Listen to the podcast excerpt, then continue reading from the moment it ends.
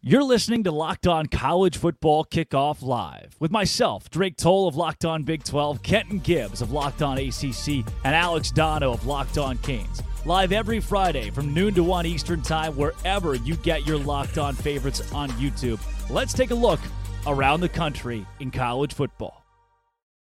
Happy Friday, everybody, and welcome into College Football Kickoff Live. I'm Drake Toll from Locked On Big 12. That is Alex Donno of Locked On Canes. Kenton Gibbs is currently about three lines away from finishing off his letter to the University of Miami to get Mario Cristobal fired after last week. Donno, I know you've been working in conjunction with him to try to write that. And and thank you everybody for making this your lunchtime listen every single Friday live from 11 to noon Eastern Time, wherever you find your Locked On College podcast on YouTube. Donno, we're geared up for another huge week of college football madness. And speaking of madness, I'll give you a second to address Miami kneeing it out and taking home a huge win against Georgia Tech because I only watched the ESPN highlight. well, okay. Uh, Miami has been a meme, and rightfully so, for the past six days.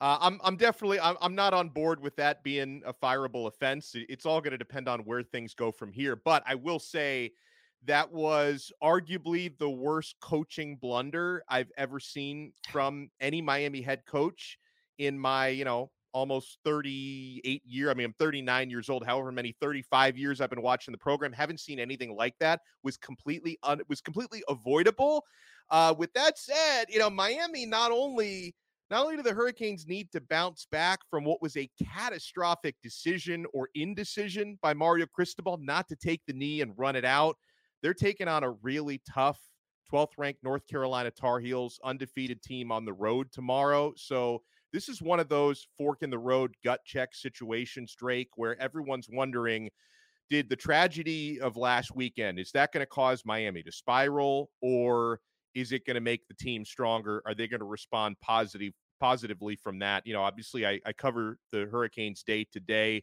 Mm-hmm. Coaches and players have said all the right things over the past, you know, five days in terms of putting it behind them, having good days in practice, but we're not really going to know until we see it take place. And it was it, it, was a travesty from many different angles, Drake. Obviously, the lasting image and the biggest mistake was Mario Cristobal calling for Don Chaney to get the handoff there. At the same time, I didn't actually think it was a fumble. I think that was karma, not a fumble, that caused that turnover because I do think yeah. his elbow was down. Not that it takes away from the terrible decision that Cristobal made. Not to mention your defense, who had been playing lights out all game, still had to collapse on those final three plays and allow Georgia Tech to score a game winning touchdown with 30 seconds left, which was almost unthinkable with how good Miami's defense had played to that point.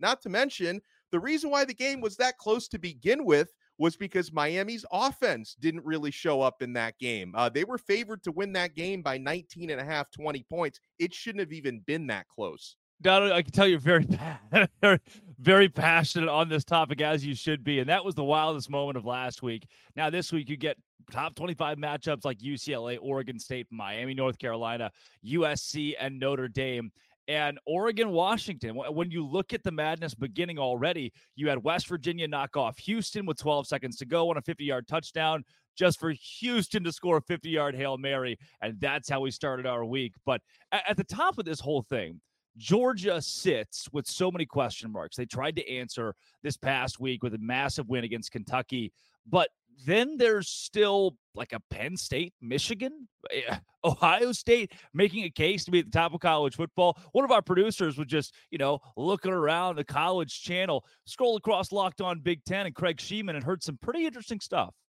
Should Michigan actually be ranked number one instead of Georgia? I think they should be. And frankly, I could make a case for Ohio State and maybe even Penn State should be ranked higher than the Georgia Bulldogs. Yeah, that's right, Bulldog fan. I said it. Yeah, as we welcome Kenton Gibbs back into the fold today, who also is very passionate about coaching decisions. Uh, guys, yeah. Georgia is is in a spot here that they've they've silenced a lot of the haters, a lot of the doubters this big Kentucky win, but Donno now Craig Sheeman believes that there are not just one, three Big Ten teams that are better than the Bulldogs. I don't know if I'd go three, but I can definitely make a case that Michigan should be number one and Georgia should not be. You know, then you could argue should Georgia be number two, number three, but folks, the reason why Georgia's number one, it's not a mystery. It's based on history. It's based on what they've done for the past couple of years. It's based on the recruiting classes that they put together, based on being two-time defending national championship champion winners and being essentially unbeatable for the last couple of seasons. So if you were to actually remove any preseason bias from it, and of course the AP rankings start preseason, if you just strictly look at what's happened on the field this year, I believe the Michigan Wolverines should be the number one team in the country. They're the only team in college football to win all six of their games so far by at least 24 points. They've allowed 10 points or fewer in all six of the games that they've played so far. That's been the best team in college football. I mean, Georgia is holding on to that spot based on what they did the last couple of years and what they've done off the field heading into this year. Michigan, to me, that's the number one team in America. Yeah, Kent, where do you fall here? I agree. Michigan is insane. That team is just different right now. You it's it's almost like you have to find a chink in the armor when you're talking about Michigan to say, like, all right, this is where they struggle, or this is where you can exploit them. Because let's be honest, where do you exploit them? Oh, they can't throw the ball deep. Who said that?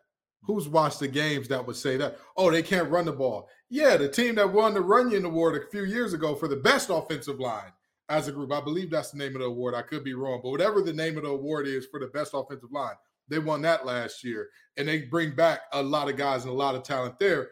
This is a team that defensively, we just talked about, have allowed how many points? Less than how many per game? Like, what are we doing here? That team has not been good. They've been dominant. Nobody's been close. Nobody's really had a, a moment to say Michigan has had their chin tested. And to that extent, I will say this if Michigan rolls through the entire season like that, mm-hmm. I don't see a world in which they shouldn't be the number one team um, in the nation. I think that this was a, a good quality win by Georgia over Kentucky.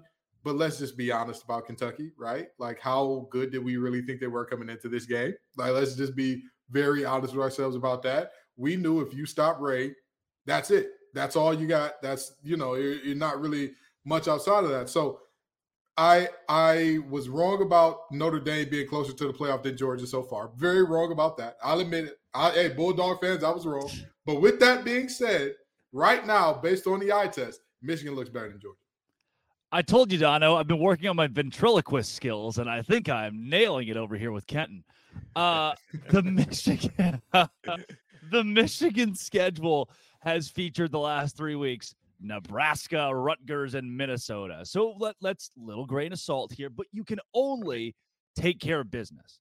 When, when that's what your schedule is, you can only take care of business. And how does 128 to 24 in those three games sound? Combined score of 128 to 24.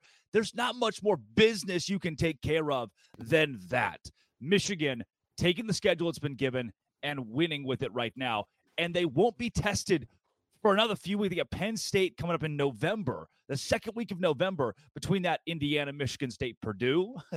We're staring down the barrel of a Michigan team that can continue to roll through teams in this same way. And we look up at the end of the season and go, shoot, this could be, if they continue, one of the best college football teams of all time. But there's another team that's flown under the radar to us, at least. We, we haven't talked a lot about these Pac 12 teams in the playoff conversation. We focus more SEC, Big Ten, but the Oregon Ducks and the Washington Huskies have both been so solid this season. And now they have our game of the week.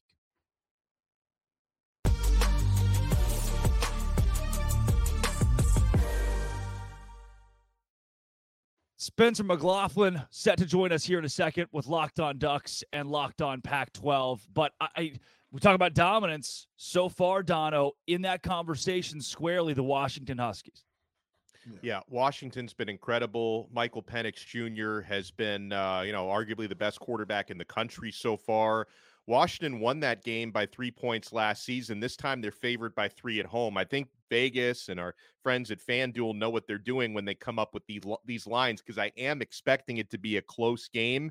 With that said, just watching Oregon this season, one of the most complete football teams in the country. I love how physical they are. They defy some of those Pac 12 stereotypes. So Uh, I think this is going to be a fantastic game. And guys, you know, you talk about Drake. One of the reasons why maybe you know mass audiences don't talk about the Pac-12 so much is that whole Pac-12 after dark thing. A lot of the games end up starting when people are getting ready for bed or getting ready to go out to party. This one is a 3:30 p.m. Eastern time game, so there there's no reason why you know everyone in America who just cares about watching great college football because in the history of the matchup between these two teams, I think they played each other more than 100 times. They've never been in both the top 10 at the same time when they played one another. So theoretically, this is the biggest matchup uh, between these two teams, Washington and Oregon, ever. And there's no reason why everyone in the country shouldn't be devoting that 3:30 p.m. time slot Eastern time to watch this one. Ken, question for you as somebody who played the game at the yeah. collegiate level. It, it, feels like to me, as an analyst and a fan, we get to about this point and there's a two week lull. There's the, oh, we've had a lot of college football. We're waiting for that Michigan Penn State, some kind of big rivalry to jolt things back up.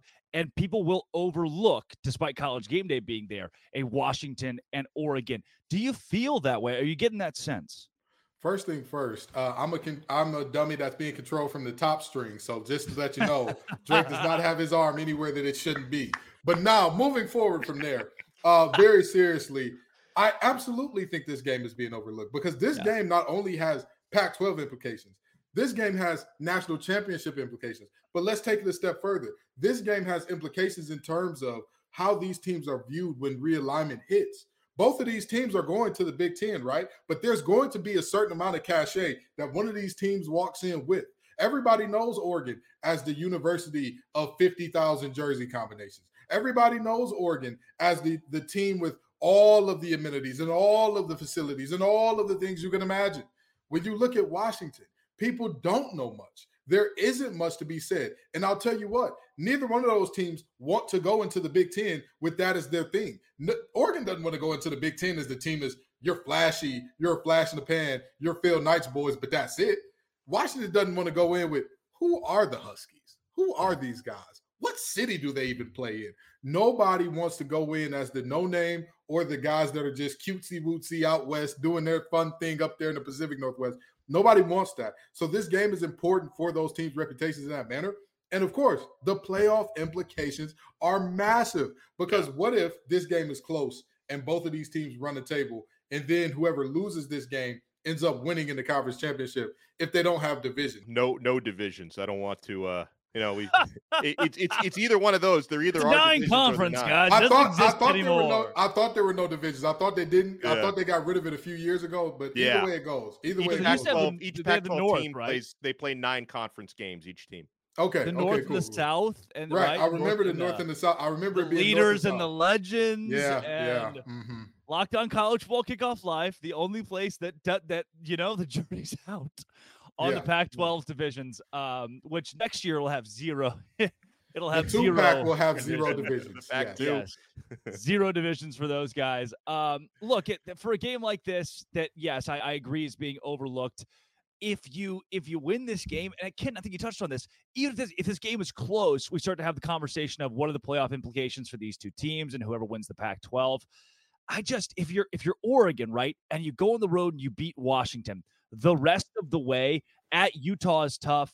USC at home is tough. Oregon State is tough. But I just, with Bo Nix, who's office appearance insurance, who eh, can rent a car, there is no reason an Oregon win shouldn't put them not just squarely in the conversation of a college football playoff, but we're talking, hey, this this team's in. I mean, yeah.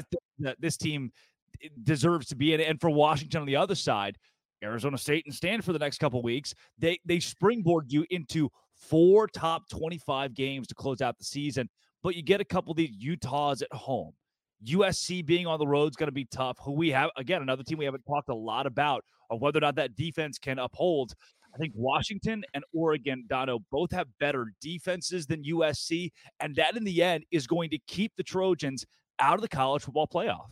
Yeah, I, I said this a few weeks ago. You know, when when USC was ranked ahead of Oregon, that it just that doesn't match up with the eye test. And again, this goes back to what we started the show with: is Georgia really the number one team in the country, or are they number one because of what they've done the last couple of years? Uh, USC, despite the fact that they keep winning, they keep falling in the rankings because people start to realize that Mm. defense is more and more fraudulent. You obviously have a quarterback that can do everything but walk on water in Caleb Williams, and you've got a great offensive head coach in Lincoln Riley. But, you know, when you're talking about either competing for the Pac 12 is one thing, which I don't think USC is going to win that conference, but then talk about competing for a college football playoff, you've got to have some semblance of a defense. They don't.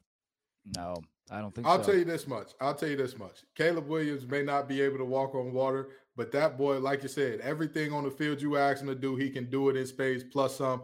Absolutely love the kid, but I agree with Drake. They're not good enough uh, defensively. But I want to take it a step further. Even in the trenches offensively, do you think they have an answer for a Washington or an Oregon or even a Utah up front? I'm not sure if they do. I'm not sure if they do. That's a deep concern of mine in going forward in this game. And so, you know, I I I'm loving the fact that we're about to get Spencer on to talk about this thing because I just really want to hear whether or not there is a hope in the Pac-12 outside of these two in terms of being that team that gets to the playoffs. Coming up next, you've had these three talking heads talking about it. Spencer McLaughlin of Locked On Ducks, Locked On Pac 12 will join the show. But first, Donno.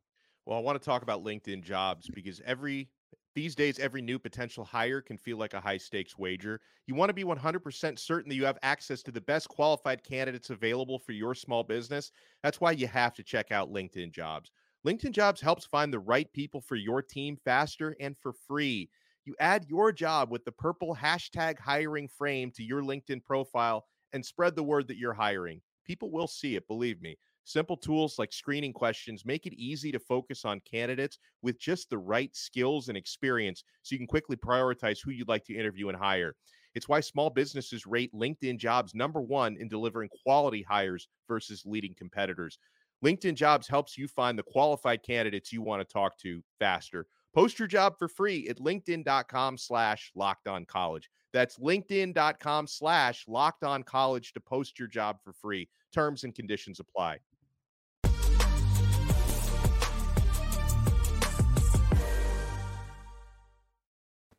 Spencer McLaughlin joining the show from Locked On Ducks and Locked On Pac 12. Spencer, from a holistic standpoint, before we talk just Oregon, this to me feels like one. I mean, this is the last great game of the Pac 12. Every week where you get two top 10 teams matching up in this conference, it's huge for a league that's giving one last middle finger to all of college football. That's one way to put it.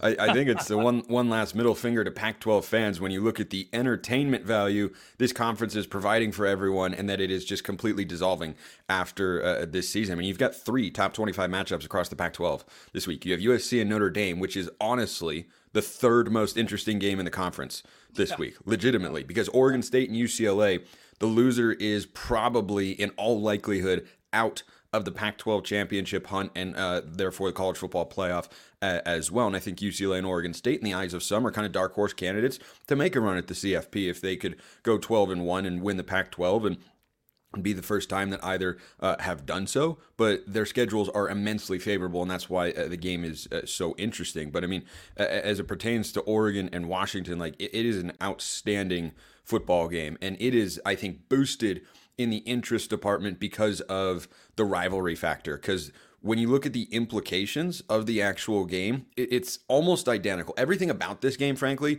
is identical to Red River last week at, at the Cotton Bowl. You've got big time rivals who are going to a new conference together after this season. They're big television draws in their conferences. You have undefeated teams. You have two teams whose combined ranking is 15, by the way. You have 7 and 8 this week. You had 12 and 3 last week. It's a spirited rivalry. It always has been and always will be, even in the new conference.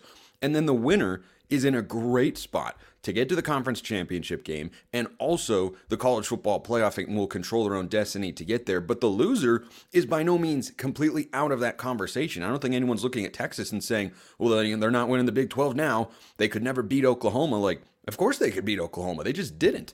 And, and the same goes for Oklahoma if they lost the game. Like, if Dillon Gabriel throws an interception on that last drive, nobody looked at it and says, oh, well, Oklahoma can't win. They can't do this, that, and, and the other thing. No, they can. They just didn't on that particular day. Like, this is a coin flip game. Uh, this is a sort of game that is going to, you know, really really provide an extra level of bragging rights for whichever side wins because of the stakes. Like they are so, so big. It's the highest ranked matchup in the history of Oregon and Washington. So it's going to be a massive game. Game day is going to be there in Seattle. Like the stage is set for everything to be as big as it can possibly be. You know what? I, I know that Spencer ankles hurt from standing on so much Pac-12 business. I'm, I'm proud of you. I'm proud of because I'm gonna tell you, this is a dissolving conference, and you still there battling it out every yep. week. But let's talk about the the kind of other guys for a second here, right? So you talk about this game is not really an elimination game so much as it is a propel a team forward game. In looking at the guys outside of this game, who would you say, hey, they have a great shot to make the playoff? Even even though you know whichever team wins this game is obviously in the driver's seat, this team is in the passenger seat and gunning. Yeah, you, you, can make the case for, for several schools. Oregon State and UCLA are uh, dark horses for sure. I, I don't know if they've got the teams that are you know good enough to get to the playoff. Oregon State's defense has posed questions this year uh, to Cal and Washington State on the road. They allowed 39 and a half points a game. You know, 38 to Washington State and then 40 to Cal. No, now those are my California Golden Bears, of, of course, but you shouldn't be allowing 40 points to Cal, so that certainly is raising some questions, especially with Oregon and Washington on their schedule. For UCLA, the defense is there. I mean, it's the best defense I think I've ever seen a Chip Kelly team have. That includes his days back at Oregon in the early 2010s. Like they, they had some sneaky good defensive units. They didn't have a front four like this. Like the, the Murphy brothers and Laiatu Latu, those are all NFL draft picks in the early rounds. Latu probably a, a top 10, 15 pick. He is outstanding. But for UCLA, the questions come offensively, which is a weird thing to say about Chip Kelly's team. But my concern with them coming into the year was, eh, what are you going to get at the quarterback position? What, what, what are you going to get there? What, like who's starting? What are we doing in the best quarterback conference in America? So I think those teams have questions. Washington State, we saw the inconsistency against UCLA. I, I think their defense is good. I think their offense is overall good with Cam Ward, who's great, but the offensive line is just not. The, the offensive line was absolutely dominated. And look, UCLA's front four is good. Absolutely. But you got to be able to put up a better fight than what they did. They couldn't run the football. They couldn't protect Cam Ward, couldn't get him into a rhythm. So I think those teams all have concerns. And then you come to USC, and, and technically speaking, any of these teams are alive for the playoff because they only have one loss. And Washington State also has a very favorable schedule. They miss USC and Utah as they go through the Pac 12 slate. But for USC, they play at Notre Dame this week. I think they're going to lose to the Irish for the first time. Their playoff hopes won't be done. But again, you then have to go through Washington, Utah, UCLA, and Oregon, and the Pac 12 championship game undefeated. And these gauntlets are, are reminiscent of what the SEC once was and is not currently right now. Because I think beyond the, the, the top few teams, the SEC is pretty weak compared to what it has been. The Pac 12 is a big time gauntlet right now, and it's just hard to see a team getting through with one or zero losses when you factor in the Pac 12 championship game. Like Oregon and Washington could be a Pac 12 championship game preview. USC could get there. I know their defense is bad. But I've seen bad Lincoln Riley teams on, on the defensive side of the ball go to the college football playoff and win a conference championship as a 12 and 1 football team. So I, I think those those teams are all on the table it's a matter of letting things play out. I, I think common sense would tell you, well, USC would be the most likely, probably. But I, I don't think the gap between them and an Oregon State in terms of likelihood of getting there is that large because Oregon State has a much, much easier schedule. Well, uh, that's a great rundown. I, I want to take it back though to Oregon and Washington because I'm so excited for this matchup. Yeah, it's gonna be awesome. What's the biggest path to victory for both teams? Oregon wins if they do what, or Washington wins if they do what? I think Washington wins if they protect Michael Penix from Oregon's pass rush. Uh, this is a, a, pass rush that had a historically bad season for the Ducks a year ago. Their lowest pass rush and sack rate since I think 2000 was the number. They only had 18 sacks in 13 games last year. They have 18 sacks through five games this year. So, so they have revamped their defensive line. They are more physical up front. I think they are faster on the back end, which was a big problem last year against Washington, who beat them for two long touchdowns in, in the second half, going after the same player, Bennett Williams, who uh, is no longer on the team. Instead, his brother Evan is there, who, who's a faster player. And look, you could still get beat over the top, but it doesn't seem like the same guy is going to get beat twice because of you know what, what appears to be a, a lack of speed. So I, I, think that Oregon's defense is much improved here, but but Michael Penix is just so good. like 75% completion this year, over 400 yards a game. He, he's just awesome. His receiving corps is insane. I think there's a case it's better than Ohio State's. And if you want to put Ohio State one, that's fine. But Washington better be number two because Jalen McMillan and Rome Odunze, those are first round receivers, and Ja'Lynn Polk is probably an early second or third round wide receiver as well. So you've got so much NFL talent on that side of the football. If you can't pressure Michael Penix and disrupt him, what Washington loves to do, they they can throw the ball at all three levels, but really their their offense is a deep shot. It, it's this kind of living embodiment of that meme, you know, F it, Justin Jefferson is down there somewhere. Yeah. But they but they do it with a purpose. They do it with a purpose. Like Penix is just going back there, and on the first play from scrimmage against Michigan State, for instance, they're going 45 yards down the field. Like they, they don't mess around and wait to unlock those deep shots. It, it's take the deep shots first, second, and third, and then try and come underneath. But those plays have to have time to develop, and that's where Oregon struggled a year ago. They did not sack Michael Penix at Autzen Stadium. He went for over 400 yards passing in a place that is usually a pretty tough one to win, and Washington pulled it out to their credit. So I think Washington wins if they protect Michael Penix. I think Oregon wins if they're able to continue to have success running the football the way they did a year ago in this game. They went for over 300 rushing yards and still found a way to lose, which I'm still upset about. But you know what? Hopefully, I get over it pretty quickly come Saturday afternoon. But I think if Oregon protects the football and gets off to a good start, they'll win the game because this is a Husky crowd that is going to be absolutely positively on fire. Everybody is so well aware of what the stakes are, the rivalry, the history, the the implications for the CFP and the Pac-12. It's all there. It's all on the line. And the only thing I think a crowd loves more than a touchdown is a turnover.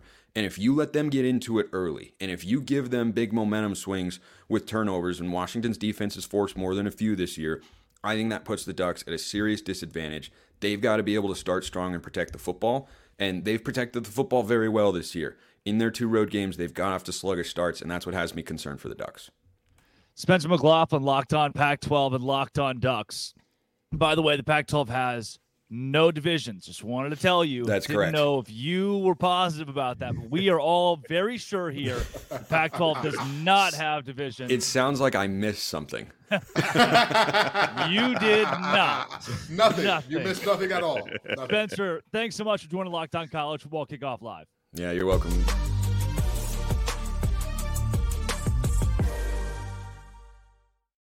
All right, guys, coming up next, we're going to go into one of my favorite segments, and that is Sell Me Why.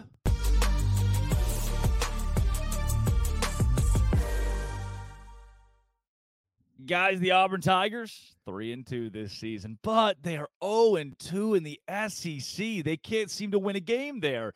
And this week they face LSU, who's four and two. They're three and one in conference, 22nd in the country. Auburn's on the road.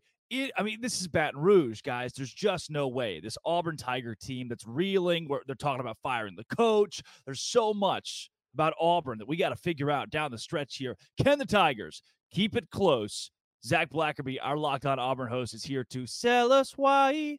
The Auburn Tigers can absolutely cover this 11 and a half point spread on the road against LSU. I'm Zach Blackerby, host of Locked On Auburn. LSU's offense is getting a ton of attention, and rightfully so. Jayden Daniels, I think, should be the front runner for the Heisman right now. But LSU's defense is really bad, and everybody's looking over this one stat. LSU is the second worst team in the SEC when it comes to allowing opponents' average yards per drive. It's over six plays per drive that they're allowing over the course of the season. How is Auburn going to win this game, or how is Auburn going to cover this 11 and a half points? They keep LSU's offense off the field. Auburn has one of the best rushing offenses in the SEC. They ran the ball very well against Georgia the last time they took the field. Long drives for the Tigers. I'm not saying they win, but that 11 and a half point spread, it's looking pretty good. Yeah, Kenton, 11 and a half is a lot, but it's a night game, LSU at home. I, I think you're a maniac if you touch this game. Here's the deal, right? Auburn can run the ball. LSU has struggled defensively. And of course, Brian Kelly is going to blame it on inexperience, which, you know, is going to lead to a lot of finger pointing in the locker room. No, it's your fault. It's your fault. It's your fault. Auburn has not done anything this season to make me think, like, hey, this is a scary team. This is a team that can challenge. This is a team that can push. With that in mind, if Jayden Daniels has his way and the defense comes up with an opportunistic stop here and there, I believe that they firmly cover this 11. I, you know, we call this sell me why. Zach Blackerby would literally have to sell me on why, actually give me money to say, hey, place the bet with my money that they're going to cover this thing. Because under no circumstances would I bet on this Auburn team to not be, you know, absolutely demolished by any good uh, good LSU or SEC team. Yeah, Donno, to me, I- I'm in a spot where I see Auburn's driving down by seven late. There's the pick six that gives Mhm. LSU the cover. That this just feels like one of those games where it's going to be crushing on one side or the other. And again, home team LSU, I think they favor. Yeah, you know, I was actually telling Zach Blackerby off air before the show that I think Auburn can cover 11 and a half because again, conference opponents, that's a really big number. Um, but would I actually put my hard-earned money on that happening? I have to take a step back and uh I probably do sit this one out. If anything, you know, how this plays out with the spread. I think LSU could win a close game or they could win a not so close game. I find it hard to believe that Auburn wins the game outright, but how it plays out with the spread might just depend on whose weakness is a bigger weakness in this game because a matchup to look for Auburn has the 119th ranked passing offense in That's the good. country. The Out way, of if those wonder, 130. yeah, that's That's good. really bad. But then LSU has the 119th ranked passing defense in the country. So something's got to give here, right? Maybe there's a chance Auburn can actually throw the ball around the yard a little bit. But listen, uh, he came close to selling me why. Just as a matter of principle, I would usually bet the underdog to cover a double digit spread in a conference game, but I'm probably going to sit this one out. How about we stay in the SEC with the Kentucky Wildcats, who are five and one, sitting second in the East behind the Georgia Bulldogs, who are number one in the country and beat the ever loving heck out of them last week. This week they get another SEC opponent, but it's Missouri, a little bit easier than Georgia. Can Kentucky cover the FanDuel spread in this one? Here's Locked On Kentucky host Lance Daw to sell us why. Kentucky football is favored by two and a half points this weekend against the Missouri Tigers, and there are a couple of reasons why Mark Stoops and co should cover this weekend. The first, obviously, being the fact that this one is in Lexington. I would like to see Kentucky continue their trend of beating Missouri in Lexington as they have over the past few seasons. I think that the crowd will definitely be into this one after a disappointing loss to Georgia. Things are going to get right back on track this weekend against the Missouri Tigers. And then the second is Kentucky's ball control offense. The Wildcats are one of the slowest teams in the SEC when it comes to pace of play on the offensive side of the ball. I think that they are going to use that to their advantage, keep Missouri's talented skill position players on the sideline, and they are going to utilize Ray Davis to get themselves a win and cover the spread this weekend against Eli Drinkwitz and the Tigers. Look, guys, Missouri is a much scarier team than we expected them to be. Now, Kentucky at home. Uh, this is a night game, but no, nobody's ever warned you about Lexington at night. Kenton, though, I, I, I don't know. I, I don't know. I mean, Missouri, as much as I've wanted to doubt them this year, they've ended up being pretty good. I know y'all know what I'm going to say. This is a Eli Drinkwitz stand account. You understand me? You We love not- Eli. We are you love riding. drink. I am riding with the drink everywhere. Okay, me and Coach Drink, we locked in. We on one accord in this thing. All right, I, I'll tell you what. In the words of T Pain, I'm gonna buy you a drink and then sell you why because I've got the Missouri Tigers getting it done by at least three in this game. Because I mean, don't get me wrong, the demoralizing effect of that last game on Kentucky, one loss turns into two and Mm. that two loss is not going to be a good one because it's not it, it this is not a situation where I feel like that team walked into that game against Georgia saying, "Hey, we may get our heads beat in, but we're just going, Mhm. you know, next week and we'll keep it moving." That was a team that was expecting to at least keep it close and at least pinch the Bulldogs, and it didn't happen. It just did not happen whatsoever. So, with that being said, I think that this is a game where again, Missouri, you know, you talk about ball control and all that. They've got one of the best rushers in the league. What are what are we doing here? Like they they can control the ball just as well, and they've got a defense that at times they do look shaky, but they got guys like Johnny Walker and company that come along at just the right moment, make just the right play when you need it. I got Missouri covered. Yeah, Donno, I'm looking at a Missouri team that had a lead against LSU. LSU scores 22 in the fourth and wins it. A Kentucky team that got killed. Two two very different mentalities coming into this one. Yeah, for me, um, Kentucky's been very good in Lexington. Um, I'm I'm gonna I'm gonna go against Kenton on this one. Um, the home field advantage is a big one for me. I, I usually think that's worth about three points still in college football. They're only favored by two and a half. I see Kentucky winning a close game. Plus, I know I say this, guys, when it comes to betting, I try to take my emotion out of it, but the one emotion I have trouble taking out of it is pettiness because I, I, I was I was counting I was counting on Mizzou uh, to cover against LSU last week, and they they were able to uh, to find you know the most uh, annoying way possible not to do that, giving up 22 points in the fourth quarter. So I, I'm I'm just if it were in Missouri, I'd probably go the other way, but Kentucky's been good at home. I'm going to go Kentucky and Lexington to cover minus two and a half, win the game by three points.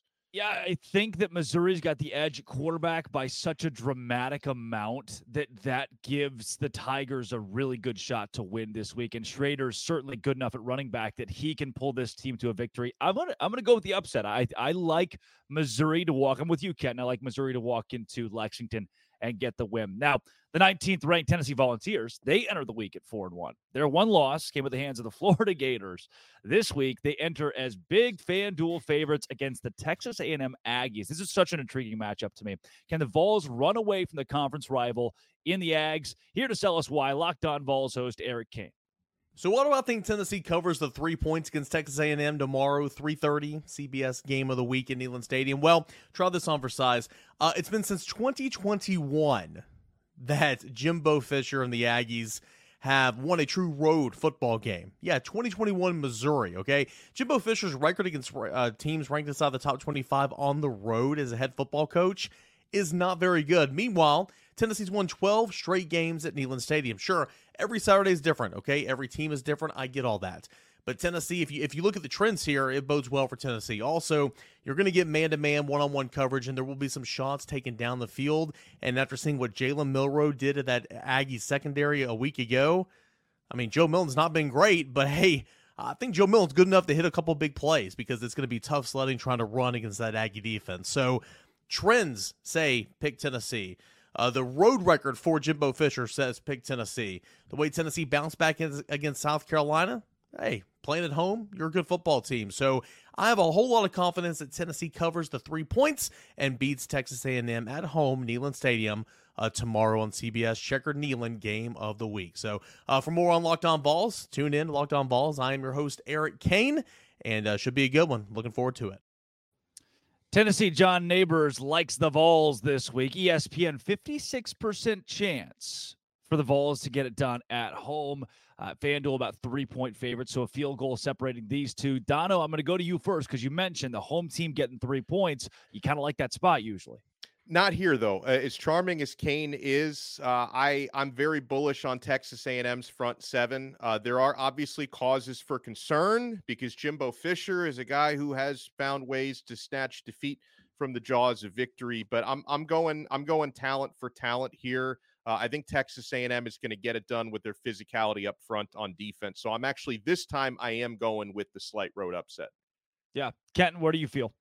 You know, I look at this Texas A&M team and I say to myself, they're four and two overall, four and two against the spread. It's hard to say like, oh, this is just a terrible team that's going to do bad things and all that. But you know what is easy to say? If it's not a big game, Jimbo Fisher and his team will be ready. They'll show up. They'll do it the right way. The minute that light hits them, oh man, oh man, Jimbo Fisher gonna fold like a, a Thanksgiving plate if the food nasty. And you know what I'm talking about. If, if Jackson ain't hitting, you'll fold a glass plate to make sure nobody sees you. Oh. Throw uh. that thing away. And that's that's what Jimbo Fisher and Texas A&M have done every time they have had a big moment, especially on the road.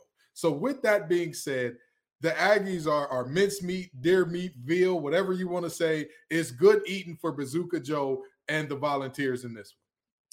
I uh guys, I, I I need to get to my bus this week. I need to get to my boom or my bust. I'll give us each one boom or one bust. That's what we got time for today. But first, Donno. Well, first, folks, we got to get there are no busts on FanDuel, only booms here. Snap into action this NFL season with FanDuel. It's America's number one sports book because right now, new customers get $200 in bonus bets guaranteed when you place a $5 bet. That's $200 in bonus bets, win or lose. If you've been thinking about joining FanDuel, there's no better time than right now to get in on the action. The app is so easy to use. There's a wide range of betting options, including spreads player props, over unders, and so much more. So visit fanduel.com slash locked on and kick off the NFL season. FanDuel, official partner of the NFL.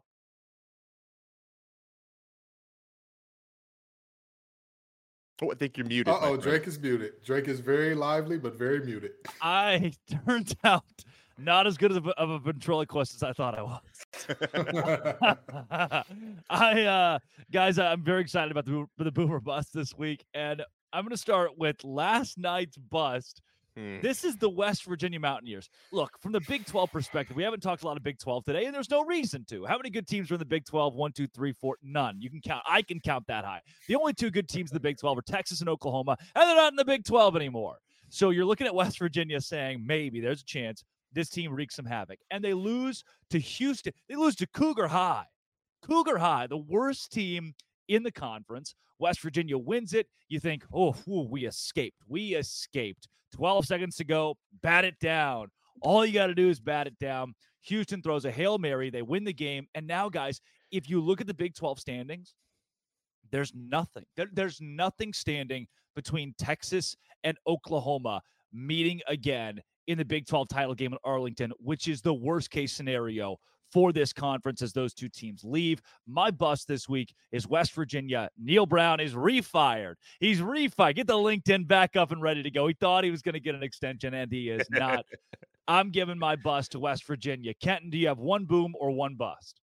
Oh, well, you know me. You know what I mean? In the words of De La Soul, it was just me, myself, and I going with the Oklahoma Sooners. It was me, myself, and I saying that that was a good team back when y'all thought Cincinnati, Cincinnati, the Bearcats, we're going to take them out. And now Lo and behold, lo and behold, they beat Texas. They beat Quinn Ewers and company. Oh man, the Red River shootout looks like they're the quicker draw. They're the fastest hands in the West. Look at Brent Venables. I'm not saying that Clemson needs him back. I'm not saying he ain't going back to Clemson because he's the head man in charge now and he's leading things how he wants to. But boy, Boomer Sooner is my boom, baby.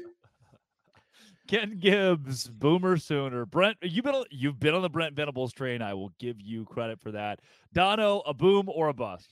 Here's why Kenton just set me up for failure because I had one boom and one bust written down, and I got excited when Drake said we have time to just do one or the other. It's the Donno special. It's like you know what? So, I got seven of them this week, guys. Today, I just had I had one boom, one bust written down, and Kenton just went with my boom. So Unfortunately, I have to go with my bus, and I didn't want to be in the position to remind people of what the team that I cover just did last weekend. So I'm going to keep it brief. Uh... Up 20 to 17, driving in Georgia Tech territory. There's 33 seconds left in the football game. All Mario Cristobal had to do was take a knee and escape with an unnecessarily ugly victory. Did he do that? No, he didn't do that. They ran the football. A fumble turnover was called, and you know the uh, the longest 30 seconds of my life ensued after that. Uh, I hope the team can bounce back this week against North Carolina. But yeah, the program that I cover, Miami Hurricanes, they're my bust this week. There are your booms or busts, guys. We have a second game of the week this week because the Pac 12 is delivering. This one is USC and Notre Dame with locked on Irish Tyler Wojak.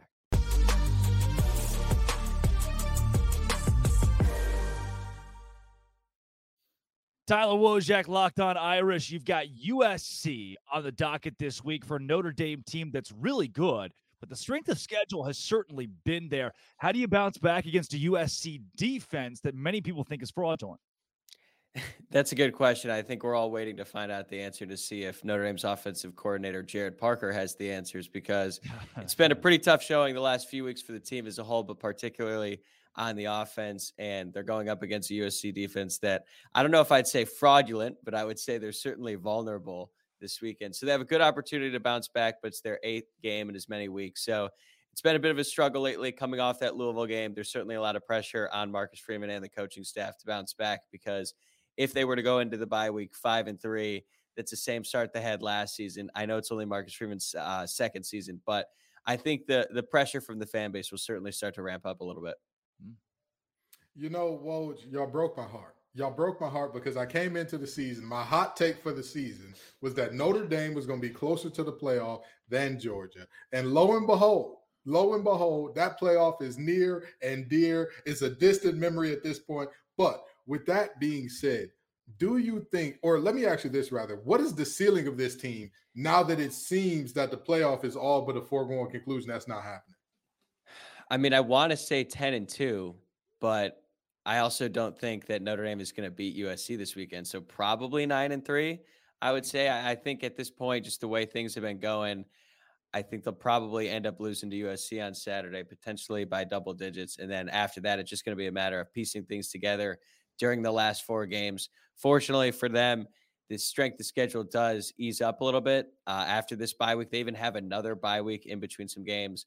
Uh, they have Pitt, Wake Forest, um, Stanford, going on the road to Clemson. And going on the road to Clemson, even though Clemson isn't what they used to be, that's still a tough game. So I think realistically, nine and three is probably the best case scenario, which is unfortunate. It's certainly not what I was hoping for going into the season. But I guess if there's one positive spin on it, they would reach their over on season win total. Uh-huh. So it's not a fun place to be right now. I'll tell you that. Now, I, I, actually, I'm on the other end of it. I, I think Notre Dame can pull it off this week. Uh, a lot of that has to do with my opinions on USC's defense, but I'm interested for you to hear you say you think USC gets it done maybe by a couple touchdowns. So, what do you think are the matchups that are going to decide this game?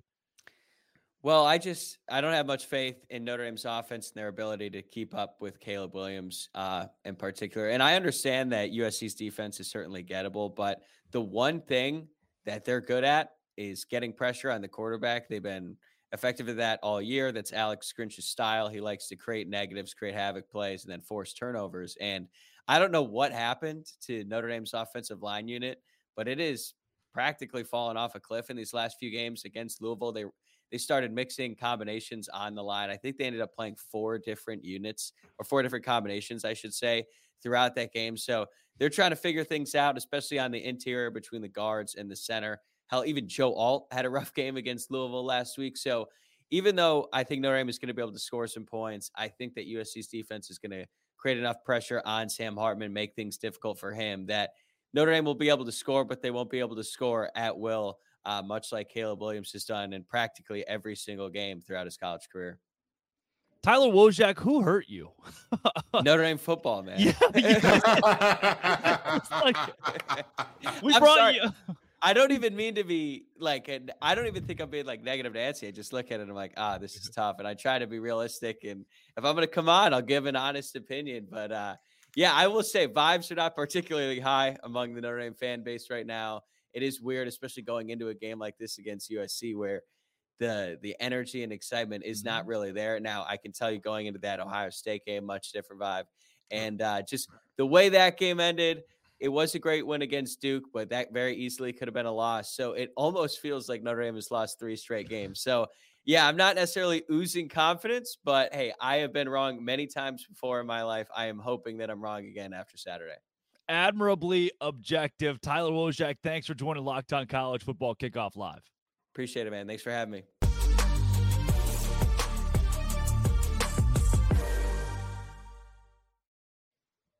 Well, folks, we got to talk about LinkedIn jobs. If you're a small business owner, every new potential hire can feel like a high stakes wager. You want to be 100% certain that you have access to the best qualified candidates available. That's why you have to check out LinkedIn Jobs. LinkedIn Jobs helps you find the right people for your team faster and for free. You add your job and the purple hashtag hiring frame to your LinkedIn profile to spread the word that you're hiring. Folks, I know that this works because I've been on the other side of it. I have gotten jobs through LinkedIn jobs before. Simple tools like screening questions make it easy to focus on candidates with just the right skills and experience so you can quickly prioritize who you'd like to interview and hire. It's why small businesses rate LinkedIn jobs number one in delivering quality hires versus leading competitors. LinkedIn Jobs helps you find the qualified candidates you want to talk to faster. So post your job for free at linkedin.com slash locked on college. That's linkedin.com slash locked on college to post your job for free. Terms and conditions apply.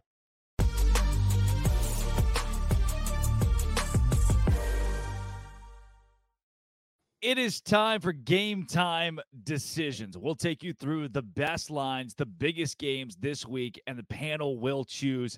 Guys, let's start with one of the biggest lines in the top 25 this week. It's number two, Michigan hosting Indiana, favored at FanDuel by 33 points. Let's go rapid fire. Donno, what do you think? Yeah, I mean, listen, history would say Michigan has not only beaten all the inferior teams in front of them, they've taken care of business and covered. They haven't won a game by less than 24 points this year. I think the Wolverines win, cover, and they continue to have people like me say they probably should be the number one team in the country. I say they dominate, but 33 is crazy. That is that's a little intense. That's counting on Harbaugh not letting up off the gas. And while he does his best to keep this team motivated, at some point in time, like I think that he's gonna realize, hey, we're good here, and kind of call off the dogs a bit. I'm gonna say that the uh the Hoosiers cover this one.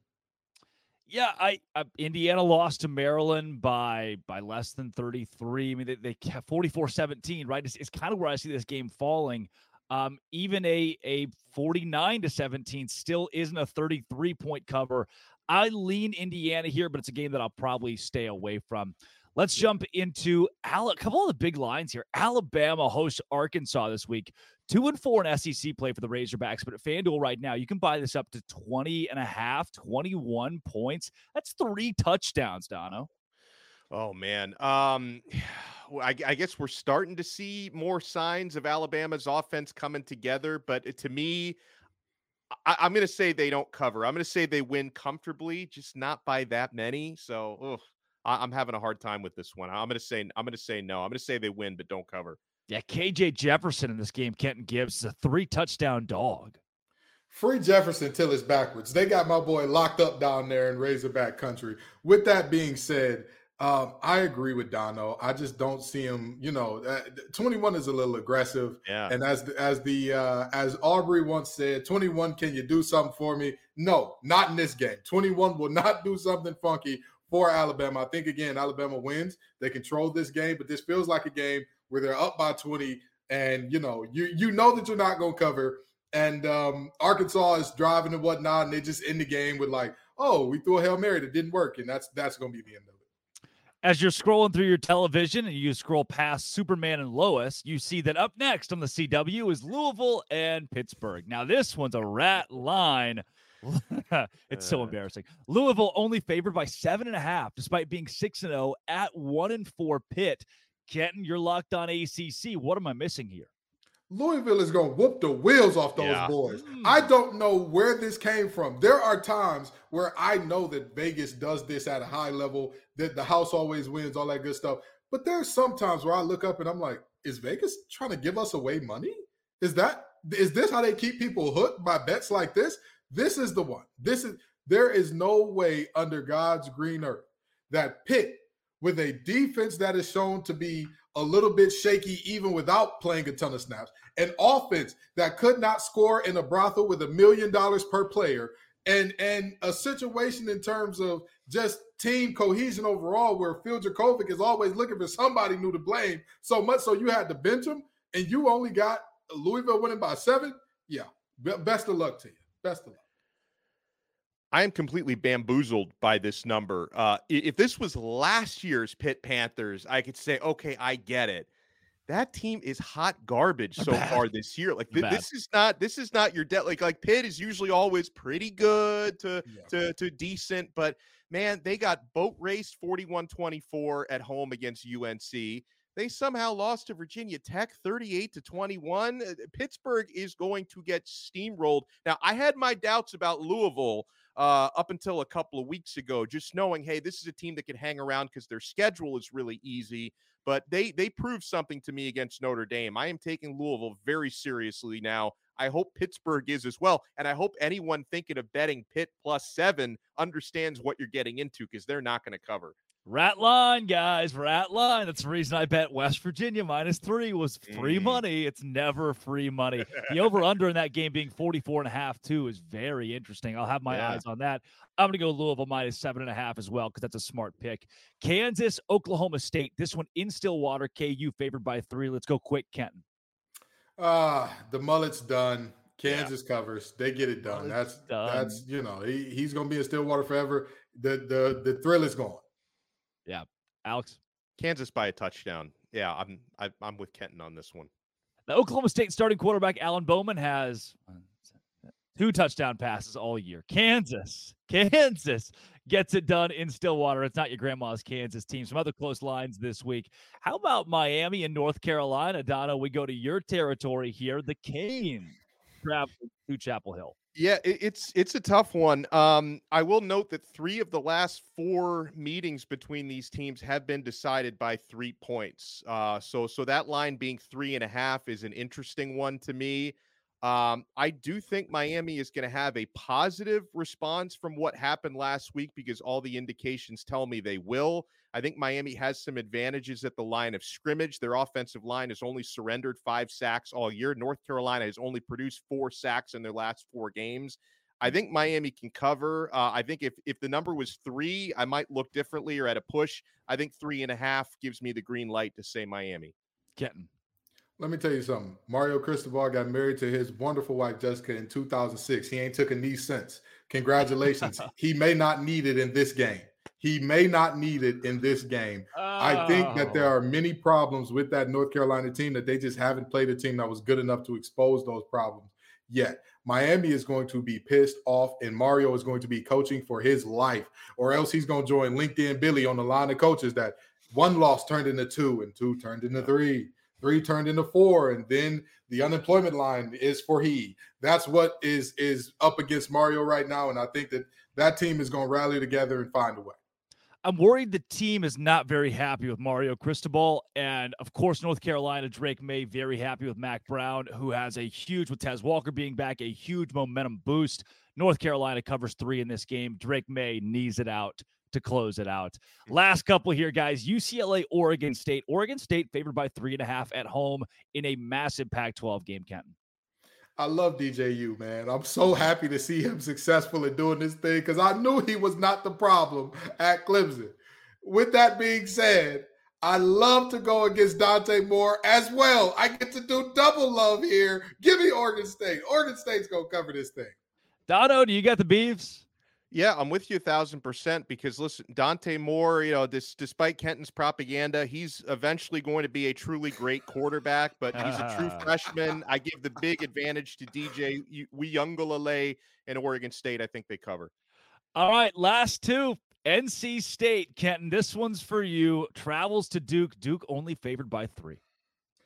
Well, no Riley Leonard is going to be a problem for that team. That offense is predicated on Riley Leonard being a beast. And NC State's defense, they figured it out. Don't let the 41 points last week distract you. Coach Doeren, for whatever reason, decided to do a bunch of squib kicks, which is neither here nor there. I think he'll make a much better decision in Durham. With that being said, MJ Morris, prime time TV. You talk about young quarterbacks that are good.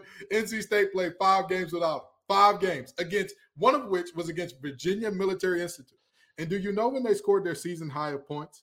Against a Marshall team on a nine game winning streak with MJ Morris. Yeah. Folks, Yeah. NC State is going to cover this thing. And I'll take them out right on the money line. Come on now. Come on with it. Duke by three for me, Donno. I don't know, man. I think uh, Riley Leonard is probably worth as much to his team uh, as you know most any player in the. I just think he's so important for them. I'm going to go NC State for that reason. Last one, ABC 230 college game day. Oregon, Washington, in Seattle, Kenton. Bo Nix has seen it all, done it all. He's been in college since Drake Toll was was sipping baby bottles. You understand? That man was teething when uh when Bo Nix was at Auburn. That's how long that that Bo Nix has been around in this ball game. However, give me the lucky lefty. Give me Penix. Give me Odunze. I think Washington gets this one done. Donno. Yeah, Washington won this game by three points on the road last year. I think they win it by more than three points at home this year. Uh, Penix power. I think Washington's going to win this game probably by six, seven points. Ah, bow down to Washington. Mighty are the men who wear the purple and the gold. Not so fast, my friends. Bo Nix, the Uh-oh. Oregon Ducks, get it done in Seattle this week. Give me the underdog in this game, the Oregon Ducks. This has been and always will be. That is Kenton Gibbs of Locked On ACC, Locked On Wolfpack.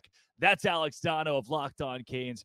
I'm Drake Toll from Locked On Big 12. Let's get out of here, boys. This is Locked On College Football Kickoff Live.